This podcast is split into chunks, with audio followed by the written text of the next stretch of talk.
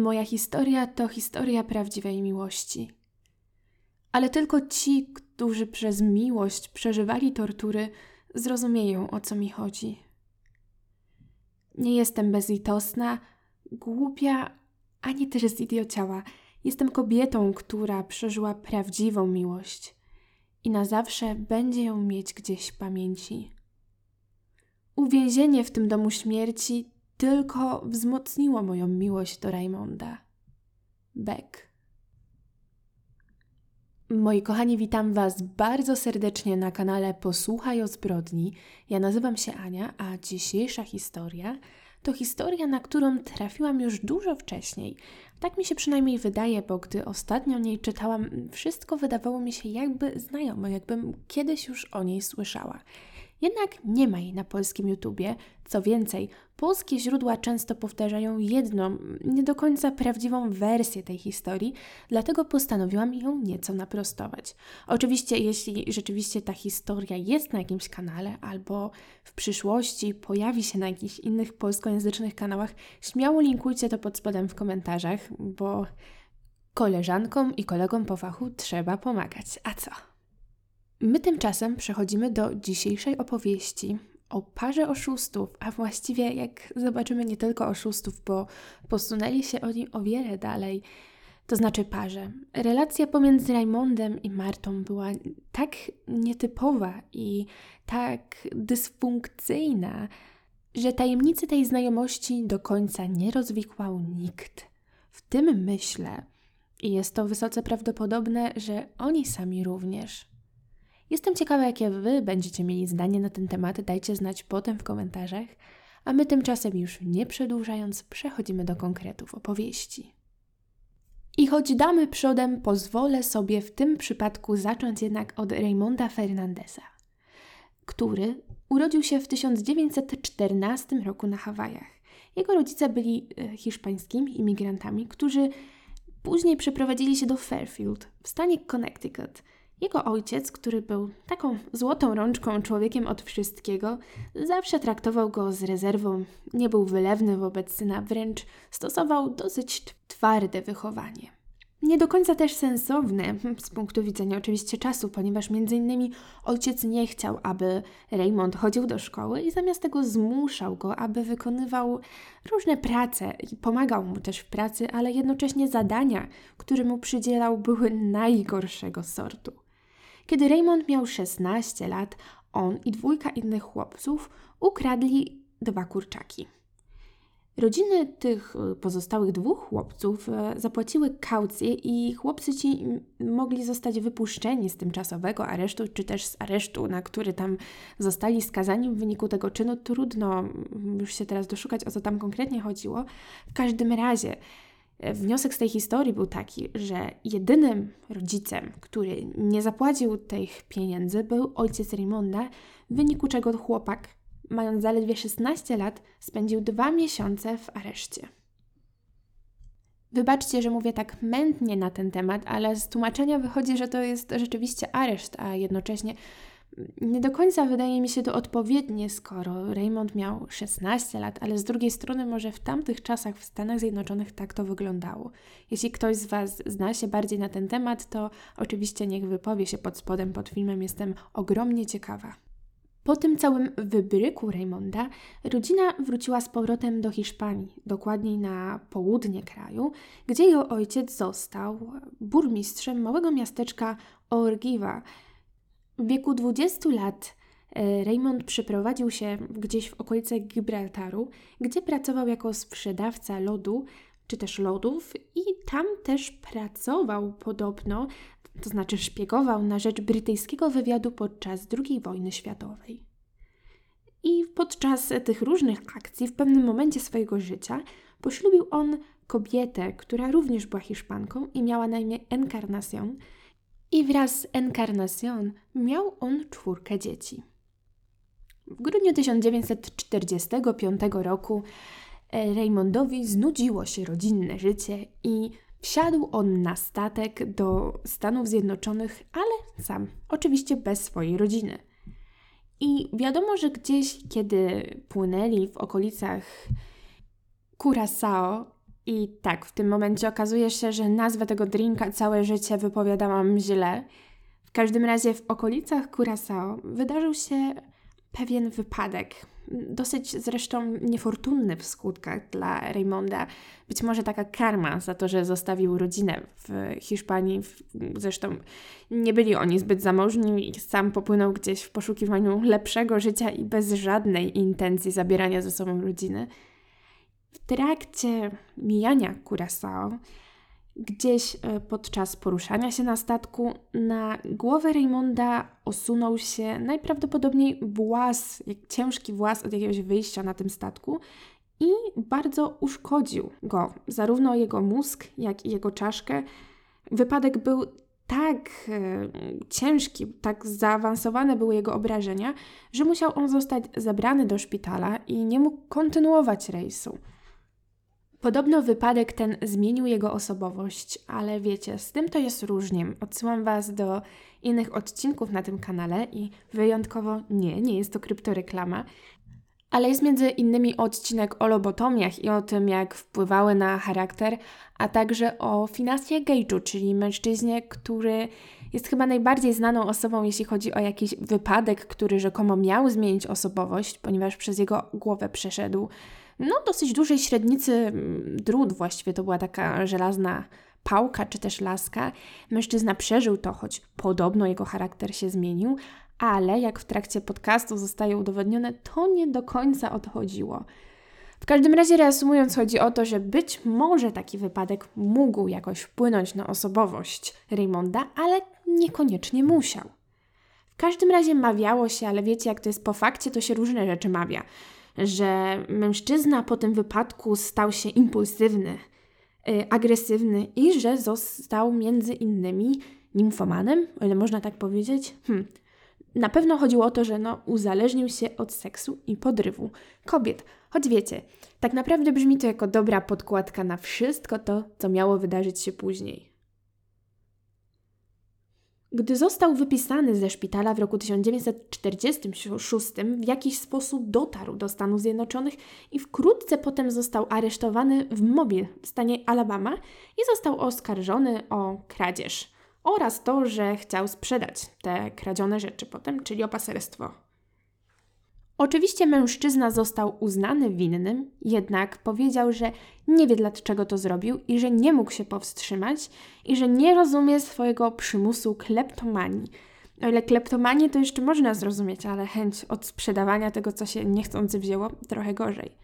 Został skazany na jeden rok odsiadki i odsiadkę tę spędził na Florydzie, gdzie jego towarzysz niedoli zaraził go swoją pasją i hobby – jak to się ładnie mówi, mm, Raymond złapał bakcyla, tak? To chyba jakoś tak jest.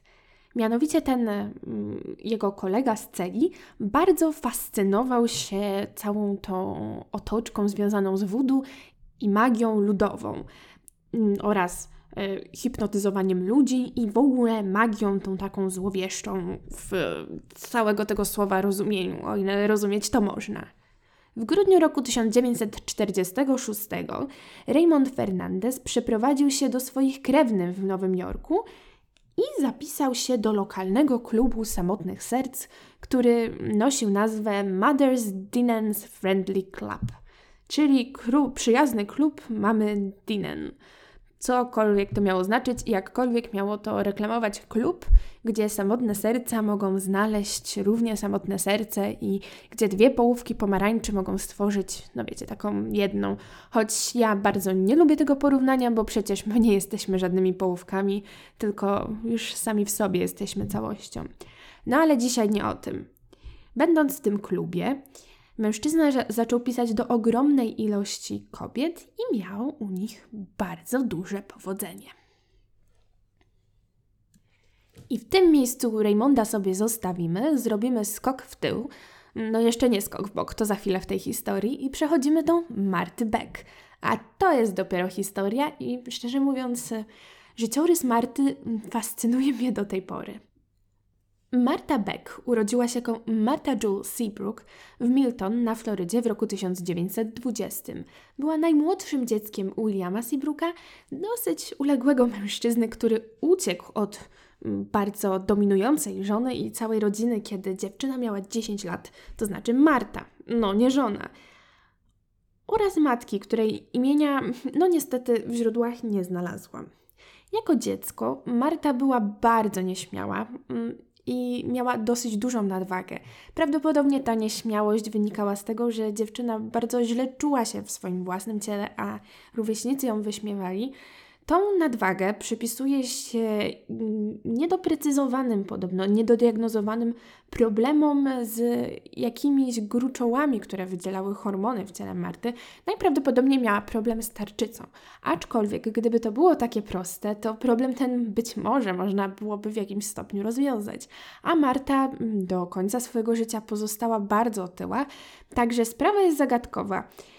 I o ile tusze Marty problemami z tarczycą można by jakoś wytłumaczyć, to raczej nie tarczyca była odpowiedzialna za to, że nawet jako małe dziecko, bo zaledwie dziewięcioletnia dziewczynka, Marta zaczęła odczuwać, że ma potrzeby seksualne. Dojrzała nieco szybciej, podobno, choć nie wiadomo, czy to prawda, niż inne dziewczynki, na pewno jednak, e, nawet jeśli tak nie było, to sama mentalność Marty była niepokojąca, ponieważ wszystko, co wiązało się z tym intymnym kontaktem i pewnymi eksperymentami, dziewczynkę interesowało. Jej matka nie umiała sobie z tym poradzić, nie wiedziała, co robić, więc e, popadła w lekką paranoję i bała się zostawiać dziecko z innymi osobami, szczególnie z osobnikami płci męskiej. Oczywiście to podejście matki w pewnym stopniu, być może uzasadnione tym, co wykazywała Marta w swoim zachowaniu, choć moim zdaniem potrzebowała tylko profesjonalnej pomocy, no ale czasy były jakie były. Więc to zachowanie matki tylko pogłębiło problemy Marty do tego stopnia, że samotność, w jakiej żyła Marta i wycofanie tylko jeszcze bardziej pobudzały jakieś tam wewnętrzne i już dosyć wygórowane potrzeby Marty. Później już podczas procesu, no bo nie dziwota, przedstawiam główne dwa czarne, niedobre charaktery naszej historii. Marta mówiła, że podobno w dzieciństwie została raz zgwałcona przez swojego brata, ale jej matka nie uwierzyła jej, a gdy pojęła, że rzeczywiście to się stało, zrzuciła całą winę na niej i ją pobiła. Jeśli coś takiego naprawdę miało miejsce, mogło rzeczywiście wpłynąć e, na Martę ogromnie. Jednak nie wiadomo, czy Marta podczas procesu nie powiedziała tego po prostu, aby uzyskać przychylność sędziów oraz ławy przysięgłych. Marta nie miała szczęśliwego dzieciństwa, jak już się zorientowaliście, i uciekała z domu kilkakrotnie jako nastolatka, ale zawsze wracała. W roku 1942, czyli jako 22-latka. Ukończyła szkołę dla pielęgniarek w Pensacoli, ale miała problem ze znalezieniem pracy. Podobno wiązało się to z jej niezbyt zachęcającym wyglądem, ponieważ oprócz tego, że miała nadwagę, podobno była bardzo nieurodziwa.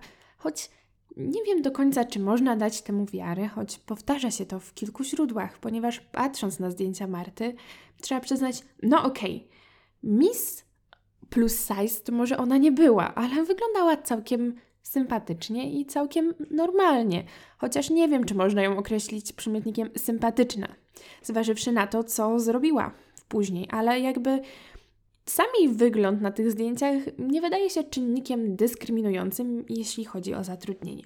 Choć kto wie, może standardy zatrudnienia w latach 40. były nieco inne niż teraz.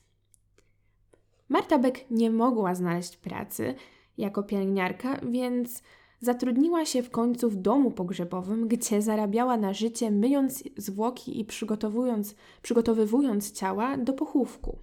Jednak praca ta nie dawała jej za dużo satysfakcji, to znaczy, nie dość, że nie dawała tej satysfakcji, to jeszcze wyjątkowo oddziaływała na nią bardzo źle.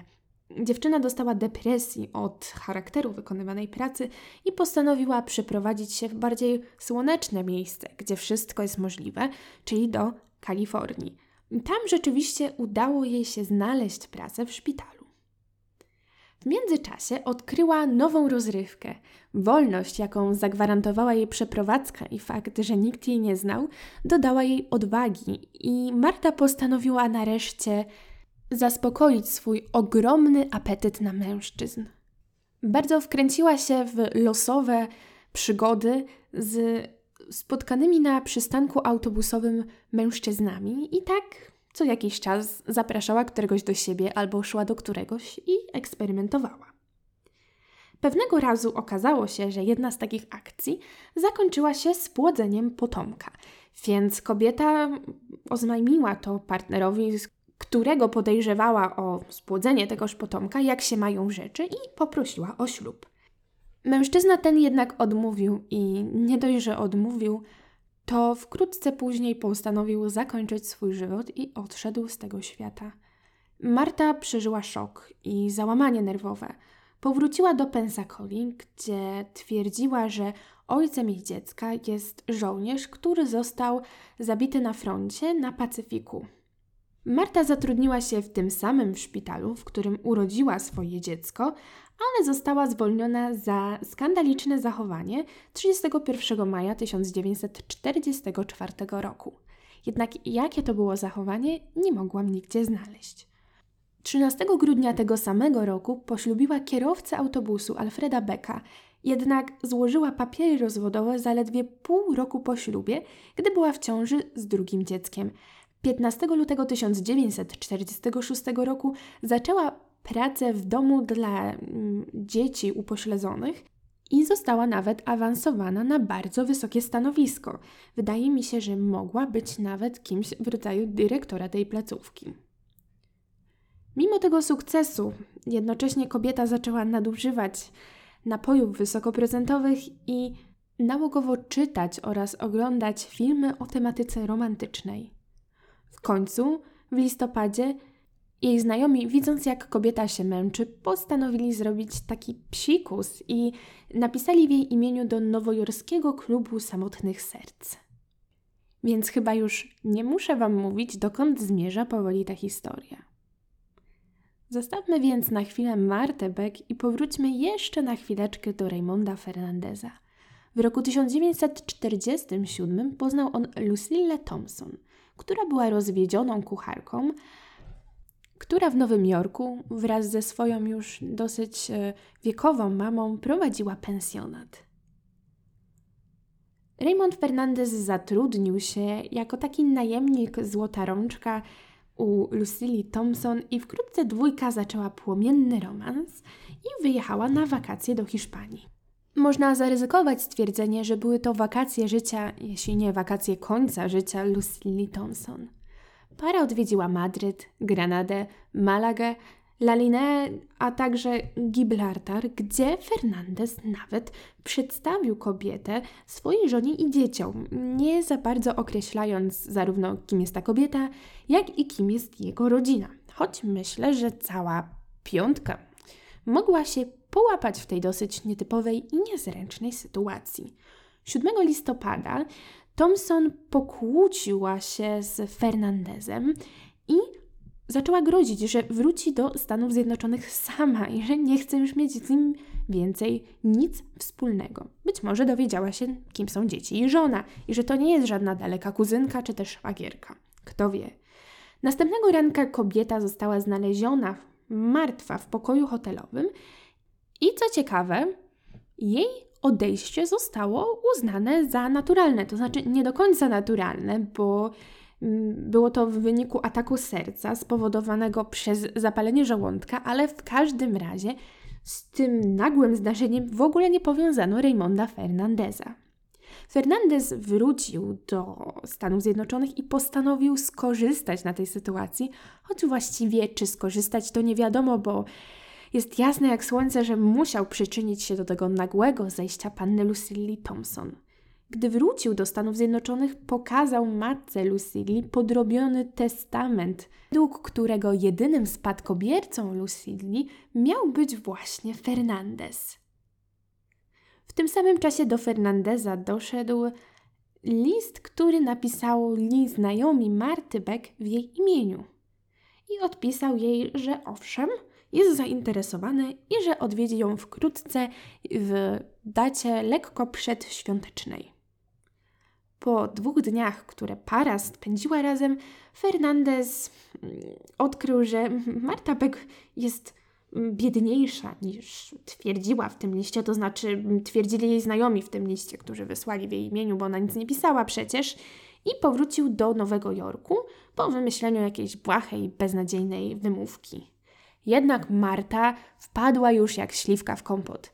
Fernandez zrobił na niej ogromne wrażenie. Zresztą, co miał, to inwestował w swój wygląd. Podobno, mimo że łysiał, nosił on perukę, a pieniądze, wszystkie pieniądze, które zdobywał, oszukując kolejne kobiety, inwestował w złote uzębienie. Tak mówi plotka, być może prawdziwa. I mimo, że Fernandez nie był już zainteresowany Martą wcale, to Marta pisała do niego mm, romantyczne listy, na które odpowiadał dosyć, mm, dosyć oschle. Y, Raymond, że Marta musiała źle zinterpretować znaki, jakie jej dawać, dawał i że raczej już się więcej nie spotkają. Jednak gdy Marta zrozumiała, że no cóż, dostała kosza od Raymonda, postanowiła sięgnąć po ostateczną broń. I jako, że do niczego intymnego pomiędzy nimi nie doszło, nie mogła mu powiedzieć, że spodziewają się razem dziecka, dlatego postanowiła napisać w następnym liście, że jeśli Fernandez nie zdecyduje się z nią zobaczyć jeszcze raz, to ona odbierze sobie życie za pomocą piekarnika gazowego.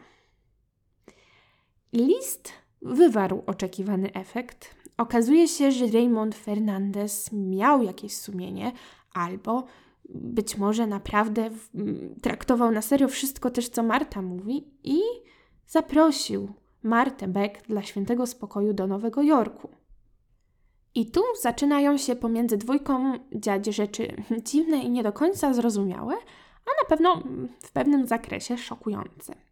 18 stycznia 1948 roku Marta zaskoczyła Fernandeza dzwoniąc do drzwi pensjonatu, w którym teraz rozgościł się, odkąd y, jego ówczesna konkubina odeszła już z tego świata. Zabrała ze sobą dwójkę dzieci, no bo tak trochę głupio je zostawić same w mieszkaniu w innym mieście. Kiedy Raymond powiedział, że w pensjonacie absolutnie nie będzie tolerował tych dzieci, Marta odesłała je do swojej matki ale jednocześnie wyrzuciła z pensjonatu matkę Lucilli Thompson. Raymond Fernandez nie protestował. Najwidoczniej pozbycie się starej pani Thompson było mu na rękę. Jednocześnie chciał się też pozbyć Marty Beck, ponieważ no, była dla niego pewnym problemem. Przyjechała tu tylko dlatego, że nie chciał, żeby biedaczka odebrała sobie życie. Dlatego też w akcie desperacji chyba naprawdę chciał się jej pozbyć, naprawdę, przyznał, że jest oszustem i że jego całe życie bazuje na tym, że oszukuje kobiety poprzez agencję matrymonialną, czy też ten klub samotnych serc AKA, agencję matrymonialną, matrymonialną i że nie jest zainteresowany Martą, tak jak nie był zainteresowany żadną z tych kobiet i że właściwie to jest złym człowiekiem. Jednak jego wyznanie odniosło efekt zupełnie odwrotny od zamierzonego.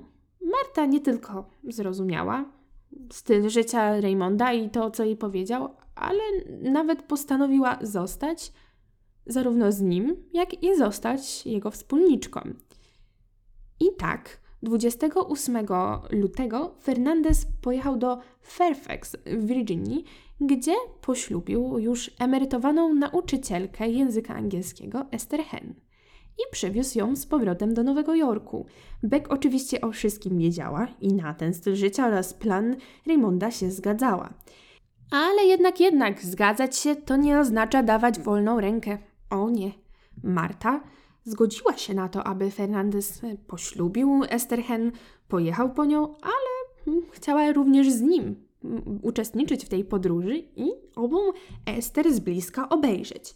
Zmusiła ona Raymonda, aby przedstawił ją Ester jako jego szwagierkę. Hen od razu pokłóciła się kilkukrotnie z Fernandezem, który chciał już na samym początku znajomości, aby wykupiła polisy ubezpieczeniowe i przepisała mm, cały swój majątek na jego imię. Kiedy Esther Hen usłyszała o dosyć podejrzanym odejściu Lucilli Thompson y, od innych osób, które pracowały w pensjonacie w Nowym Jorku, Szybko uciekła z miasta i rozpoczęła czynności prawne, aby odzyskać swoje auto oraz 300 dolarów, które podarowała Fernandezowi.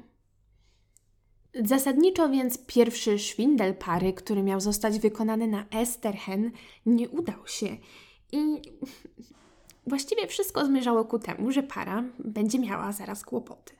Jakby tego było mało, w tym samym czasie ktoś wniósł o stwierdzenie ojcostwa i miało to oczywiście również dotyczyć e, Fernandeza, dlatego Fernandez i Beck sprzedali szybko pensjonat w Nowym Jorku i uciekli z miasta, dala od kłopotów do Arkansas, gdzie spotkali kolejną członkinię klubu samotnych serc, Myrtle Young.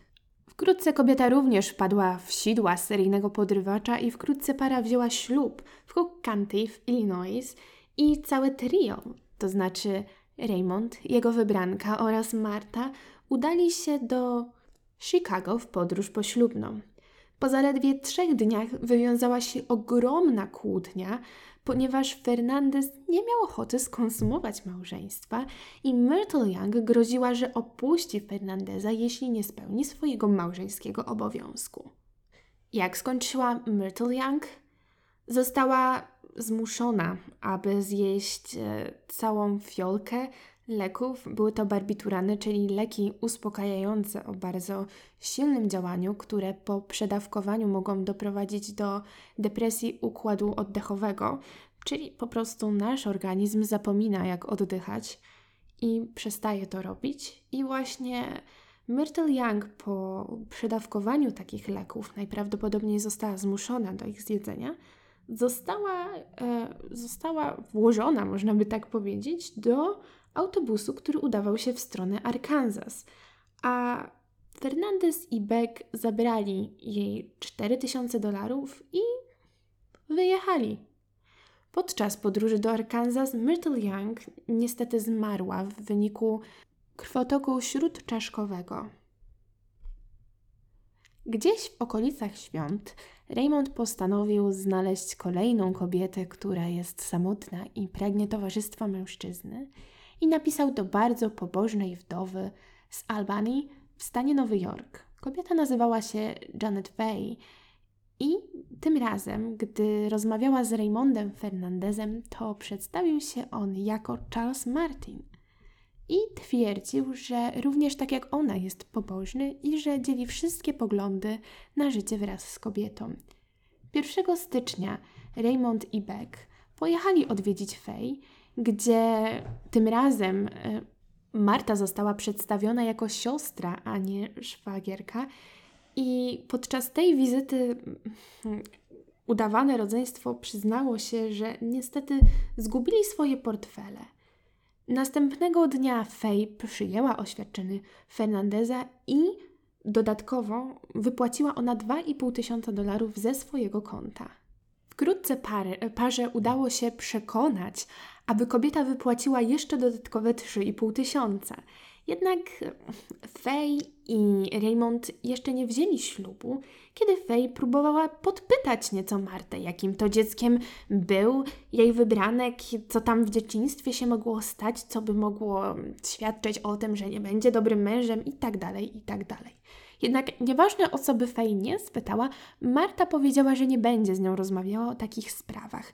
To strasznie uraziło Fay, która poszła porozmawiać z narzeczonym, że Marta jest dla niej opryskliwa, że nie chce mu nic powiedzieć i tak dalej, i tak dalej. Po prostu poszła na nią naskarżyć.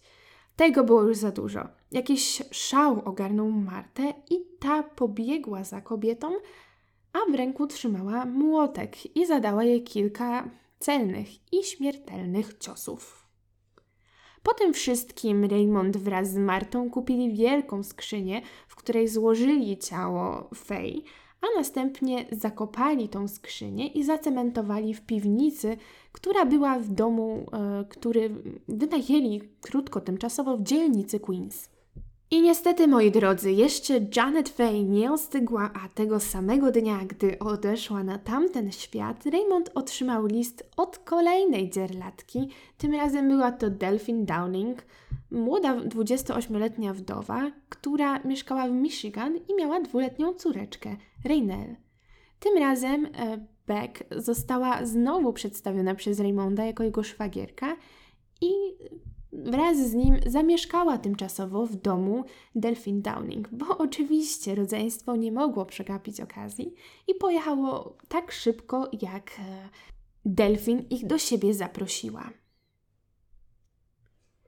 Tym razem pomiędzy Raymondem a kobietą, nowo poznaną kobietą, układało się całkiem dobrze. Być może dlatego, że różniła się ona troszeczkę od poprzednich wybranek mężczyzny, była młodsza, bardziej elokwentna, a może po prostu miała to coś, a może to wszystko się po prostu wydawało Marcie Beck. I w końcu, 27 lutego, targana zazdrością Marta, zaproponowała Delfin tabletki. Tabletki te w pierwszym domyśle miały mieć działanie poronne, stąd też można przypuszczać, że para miała lekki problem. Mówię problem dlatego, że Delfin niestety tabletki te zdecydowała się połknąć.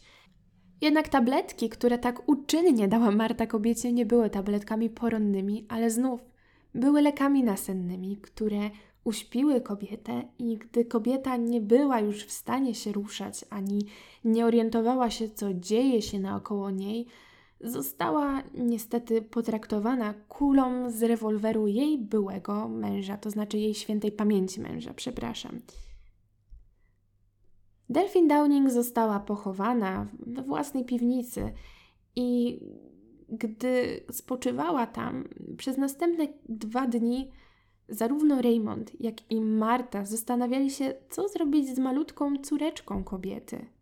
Początkowo chcieli zatrzymać ją jako własne dziecko i udać się z nią dalej w drogę, jednak dziewczynka nie chciała ani jeść, ani spać, ciągle płakała i odmawiała nazywania Marty mamą, a po krótkiej naradzie, że podrzucenie dziecka do sierocińca mogłoby niestety wzbudzić zbyt wiele podejrzeń, dwójka wspólników zdecydowała się odebrać życie i utopiła dziewczynkę w zlewie.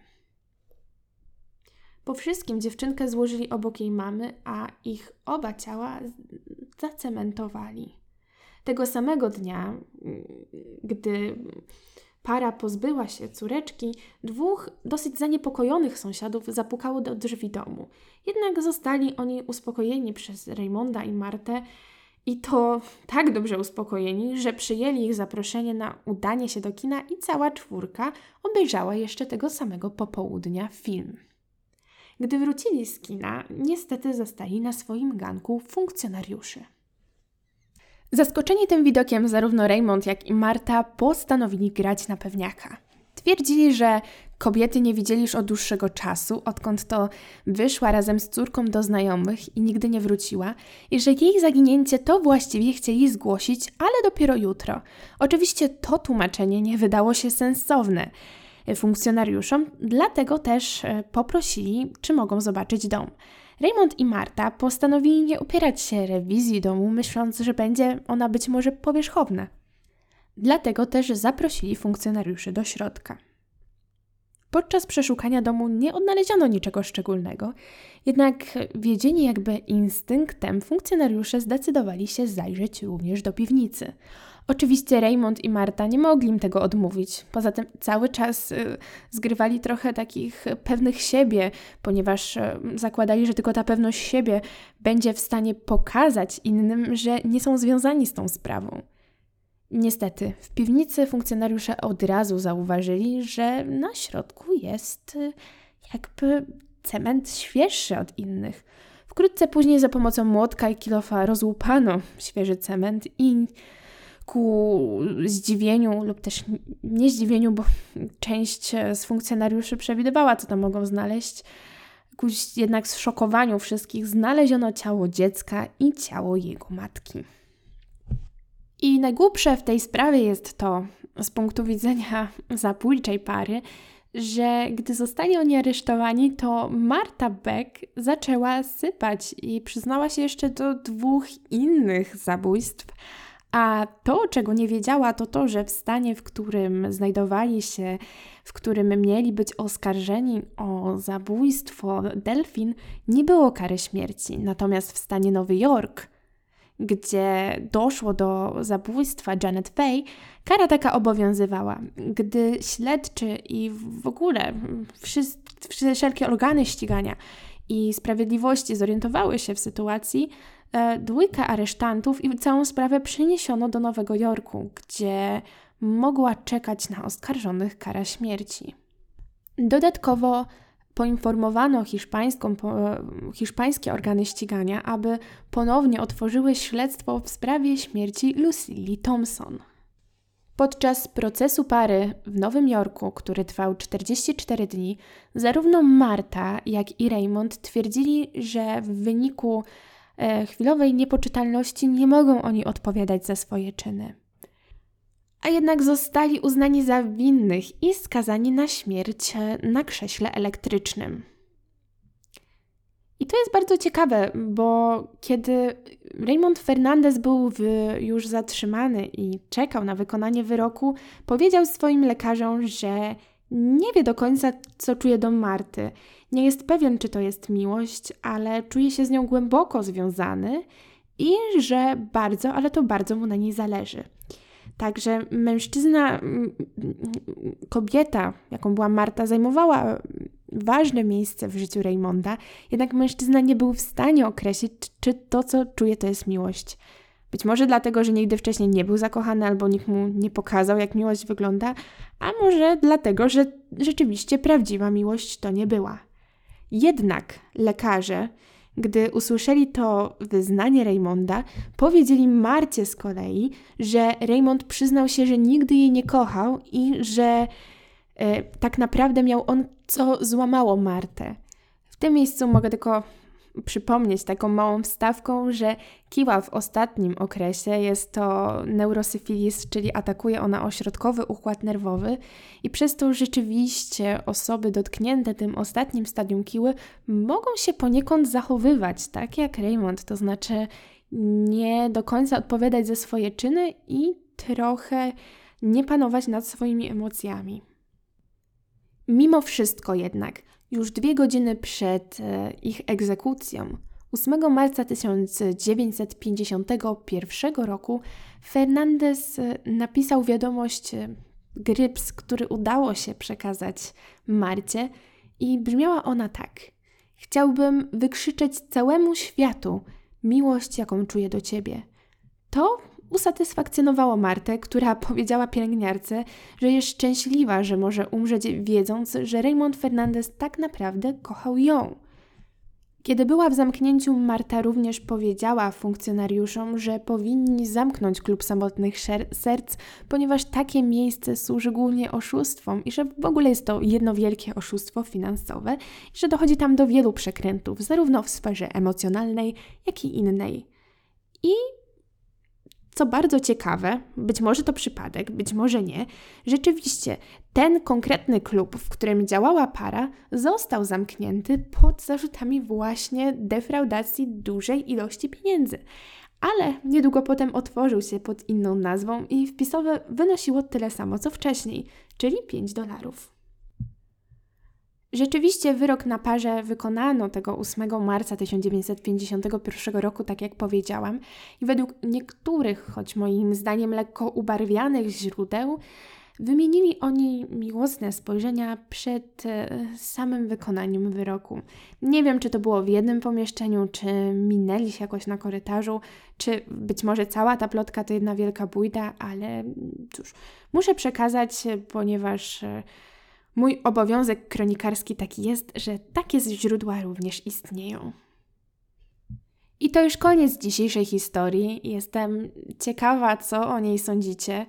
Z ciekawostek mogę jeszcze tylko dodać, że Raymond Fernandez tak bardzo wierzył w voodoo i wszystkie te rytuały, że list miłosny, który odsyłał mm, w odpowiedzi na listy kobiet, zasypywał takim specjalnym proszkiem, który kupił na Jamajce, a potem e, palił kadzidło i rzucał e, zaklęcie, używając laleczki, która miała personifikować osobę, do której pisze tak, aby kobieta, która otworzy list, od razu zakochała się w jego nadawcy.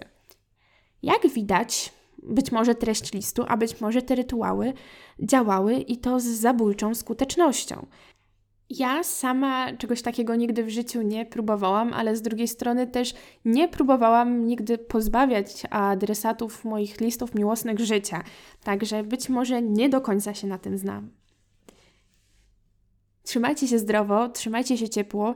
Słyszymy się już niebawem w przyszłym tygodniu. Zapraszam na grupę na Facebooku. Jeśli macie ochotę, to zostawcie łapkę w górę. Jeśli nie, no to nie. Za wszelką pomoc jestem wdzięczna. Do usłyszenia. Pa pa!